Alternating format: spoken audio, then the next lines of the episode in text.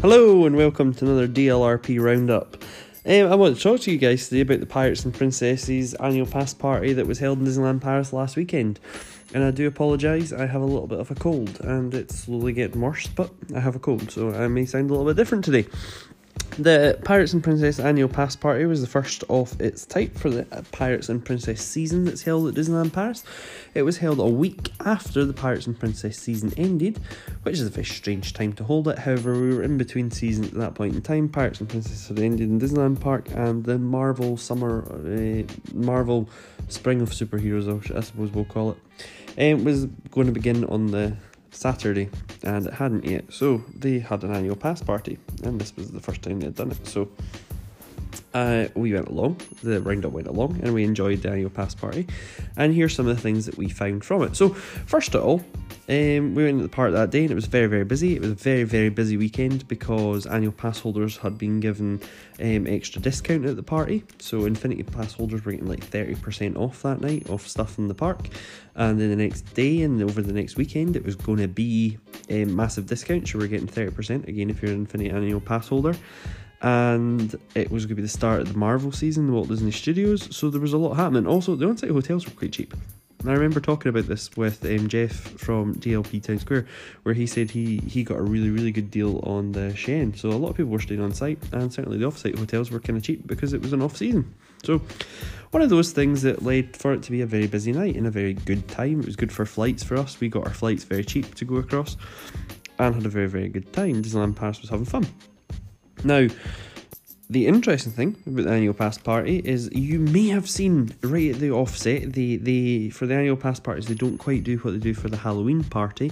At the Halloween party, they set up little gates within the park and kind of filter people through and check their wristbands and everything like that.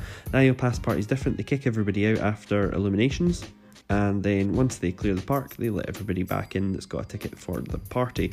The problem with that being that it takes a little bit of time to get all those people back in the park. So the party officially started at nine p m, and I would say everyone wasn't in until about half past nine, because we were all in a big, big queue all the way up to the Disney Village from the gates of Disneyland Park. So it was certainly, um, they struggled a little bit with the, the crowd control. And I don't know if that is caused by the fact that people who watched illuminations and lingered in the shops maybe lingered a bit too long. I don't know if it's the they had some overlays on the main street station and they had some overlays in the park, and I don't know if it took them a little bit to get that working. So certainly they don't want to diminish that, so you would rather walk in, have the overlays, and you got a free giveaway when you walked in. So I think they wanted all that in place before they let us in. So it was a little bit, there was no announcements, there was nothing to let us know, like, we know we're running a little bit late. So I think that a lot of people were getting a little bit excited and got a little bit apprehensive. They weren't getting in straight away. But when you got in, so once we get in, and they, they process it really quickly, and you're with people that actually know, you know how to scan a ticket and things. So it makes a huge difference when you're at an annual pass party, because people know what to do. Once you get in the park, you were greeted with an, a very small overlay, but an overlay on Main Street Station anyway. And they also had characters up there who were waving and welcoming you and asking you to pick your side. So if you went through the centre, you were picking the princesses, and if you went through one of the edges, you were picking the pirates. So we picked pirates, and we got a scroll and things, and it was a pirate scroll, so it was quite good. It was quite good to walk through, and you had to pick your side, which is really like picking your side. They've never actually released the result on who won. There was never like a, oh, the pirates won or the princesses won. I don't know, that should be a thing. It maybe should be a thing. There were a lot of people dressed up, a lot of people dressed up as princesses, a lot of people dressed up as pirates. It was absolutely fantastic to see it.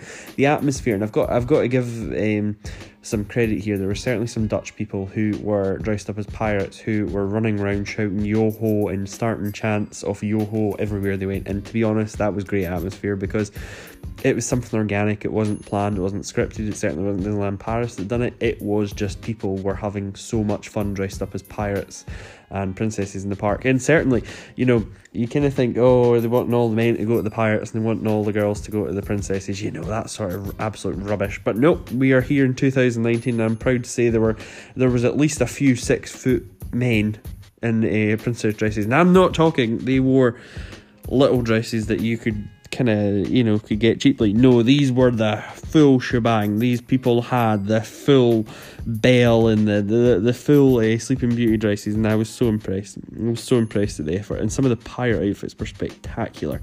So a lot of people dressed up, the entrance was spectacular, and then the magic begun. Once you walked onto Main Street, there was a pink hue, a pink and purple hue. Um, so all the parade lights had been put up, and rather than being white, they were all pink and purple. So you walk down, and the uh, music, and certainly we have videos on our YouTube channel at youtube dot com forward slash D L R P R. Um, you, you can see some of these atmospheric videos. They had Pirates and Princess music in various languages. I think there was about four or five languages playing music, and it was all soundtracked, and it was fantastic. And the further up you walked up Main Street, the more you got to see. So in the Castle Hub, again, everything Uh, a sort of pinky purple hue. All the trees were kind of sparkling in different colours as well, so they had the full Dreams tech on. The full Dreams of Christmas tech actually was on. Um, the the fountains were on, so they had the water fountains coming on and doing little dances with some watercolour. The castle was lit up. There was a sparkle occasionally in the castle, so again, using all the technology of the castle. They were projecting onto the castle, and during certain events it would become a pirates themed castle, and other events it was a princess themed castle, and then it had an overlay that just generally looped while you were there. So again, absolutely fantastic. The actual shows that were on the night, um, the there were kind of two main big events, three main big events I should say. One of them from the two sort of sides was the parades, and in that they had three events. So the first one was the pirate showstop, uh, and you got to kind of do the wee pirate dance that normally gets done, and it got done on the castle stage and then again on Main Street. And to be honest, great fun, great fun, and the parades look so much better in the dark. To be honest, Disneyland Paris really need to take advantage of this. The, the dark is a fantastic time for these parades. It's the same with the Halloween soiree. The parade in the dark is fantastic. They absolutely need to come up with a small cavalcade of three floats or something and batter it out through that park while it's dark. They just do. There is no way they shouldn't have a dark parade, because the dark cavalcade, the dark parades are just fantastic. You then had the Princess Showstop, which of course is basically one massive float, and it come out and it done its bit. And then after that, we uh, got the final confrontation, which was where the pirates and the princesses all came together in the in the hub, in the castle, in front of the castle, in the hub.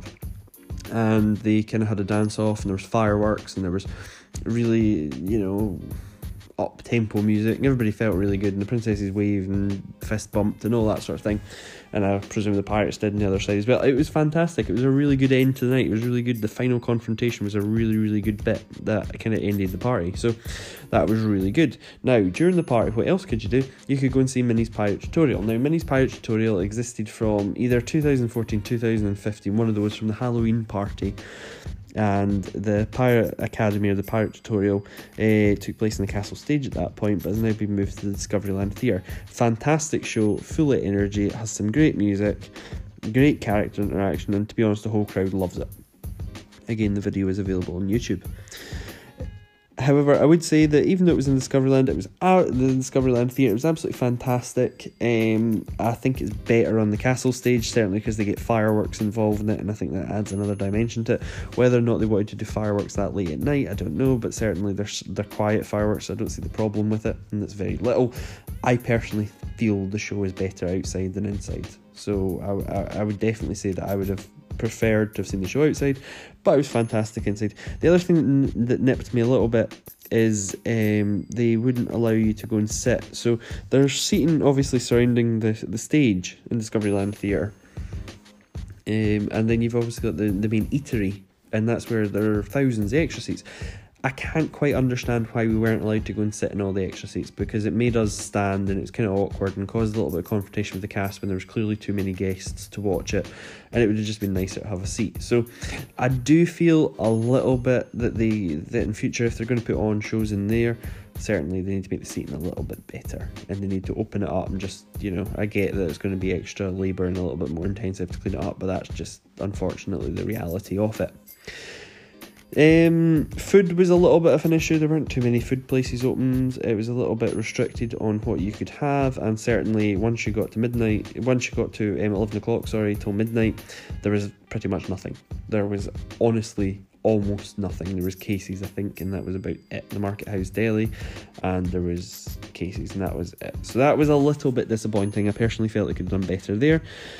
Um, but a lot of people were so happy about the meet and greets, and a lot of people met lots and lots of characters, a lot more than they thought they were going to meet.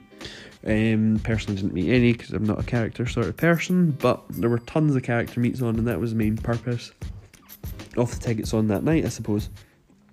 The other thing you got to do is walk through a lot of the areas in the darkness with a little bit more um, pirate or princess theming, and I personally uh, really enjoyed all the attractions. It was really nice that it brought Big Thunder Mountain back on for that. It was a really nice touch that the annual pass holders were the first people to get back on it. It was fantastic to see that the end sequence in Thunder Mountain with the smoke and the, the cave and all the effects were working. It was fantastic. It was one of the best ride-throughs of Big Thunder Mountain that I've ever had, and I personally think it was the best one that I'll probably ever have in any Disney park, because it just worked flawlessly and the atmosphere was fantastic with people dressed up as pirates and princesses and everything like that. So once you kind of take all that into account, you've got your parades, you've got your free gift, you've got um, extra shopping discount, you've got the final confrontation, which was really, to be honest, the final confrontation is not great because because it only run once, and because everybody knew where to stand. The central hub, the very central hub, got absolutely packed, and everybody else really struggled to see the show. So I think, you know, for that point, it's not the best show, but there's not really another way they could have done it, I don't suppose. Um, what I would say for improvements in the future, there's there's two improvements they really should make to the annual pass parties, and they haven't, but these are two really simple improvements, and to be honest, I don't see why they wouldn't take advantage of it. From the Halloween night, they should definitely on the um, annual pass parties, just given that it's usually an older demographic. Of course there's children there, but annual pass holders are usually a bit older. They're teens to young adults to mid-adults, or whatever you want to call. In fact, there's a lot older than that as well, to be honest. I don't know, where do I fit in that now? However, they um, should definitely offer the cocktails. I can't understand why they didn't take the opportunity to sell people, you know, ten euro cocktails in the park. It literally takes a little booth or a hut or a tent, and it would have been so easy. The demographic was right. It was certainly the right atmosphere, and I think that cocktails could have been in the park, and they could have sold a lot there. They certainly should have done a little bit more and had a special cupcake or a, a, a special sort of, I don't know, a sticker on a biscuit or something. You, you know, those sort of things you could have sold more. So Disneyland Paris, you could make some money here. You really can make a bit more money by having a little bit more merchandise available on the night that's specific to the night. And I think that if you had done a limited t-shirt run for people who could have bought a limited edition either set of ears for Pirates and Princess, or a limited edition um, t-shirt run for that one specific night, I think you'd have sold a lot. Even a specific pin. Maybe a pin would have been a better idea. I don't know. So you could have done a pin, a t-shirt, ears. You certainly should have been doing cocktails, and you certainly should have been selling biscuits with stickers, or whatever you want to call them. And on top of that, one thing I really would like, but they didn't have, and I think that, to be honest, they should have it all the time, is they had the, they had the, they had a princess waltz. However, I definitely think the better idea would be to have a D J.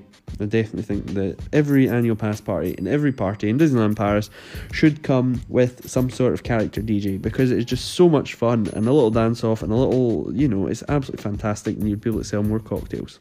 And that is probably my thoughts on the Pirates and Princess annual pass party, where it was not too busy. It felt very, very quiet in the park, and they could certainly, they could have, you know, increased the amount of tickets another twenty-five, thirty percent, and I don't think anybody would have noticed. So they say it sold out. I think they could have sold, you know, another thirty percent of tickets.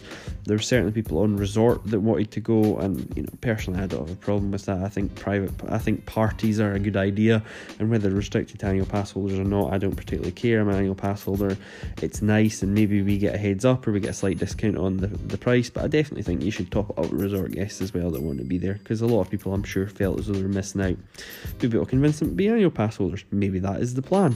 It was a fantastic night. I will definitely be attending more annual pass parties as and when they come up, and I think this, the annual pass party for Pirates and Princesses, was absolutely one of the best that have run, and I think that a little bit more merchandise and certainly a D J would, wouldn't go amiss.